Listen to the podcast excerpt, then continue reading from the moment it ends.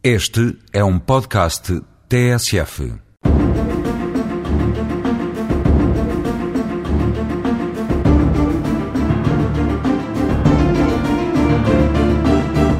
Muitas vezes as pessoas se interrogam sobre quais os requisitos para que se possa ser concedida a um recluso a liberdade condicional.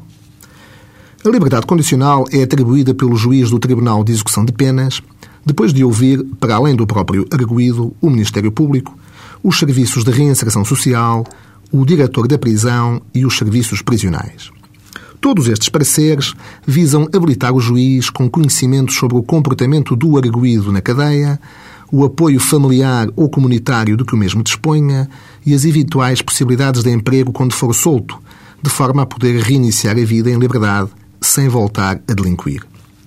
Em regra, depois de um arguído ter cumprido metade da sua pena, pode ser colocado em liberdade condicional se for de esperar pelos elementos recolhidos, as circunstâncias do caso, a sua personalidade, o modo como se comportou durante a prisão,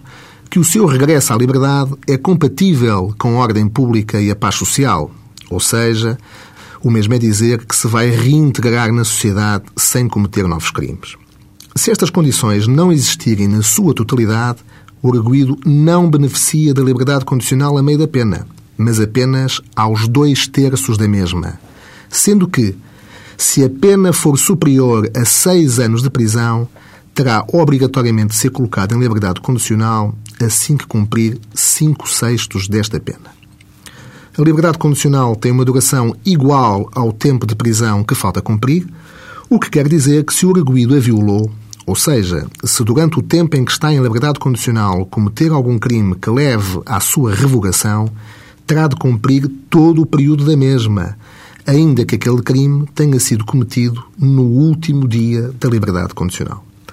A concessão de liberdade condicional a um recluso implica para este algumas obrigações, como a fixação de uma determinada residência pelo tribunal, e pode ainda acarretar o cumprimento de determinadas regras de conduta, como não frequentar certos lugares, não contactar determinadas pessoas, não consumir bebidas alcoólicas ou produtos estupefacientes, demonstrar hábitos de trabalho, sendo que o não cumprimento destas condições pode levar à revogação da liberdade condicional.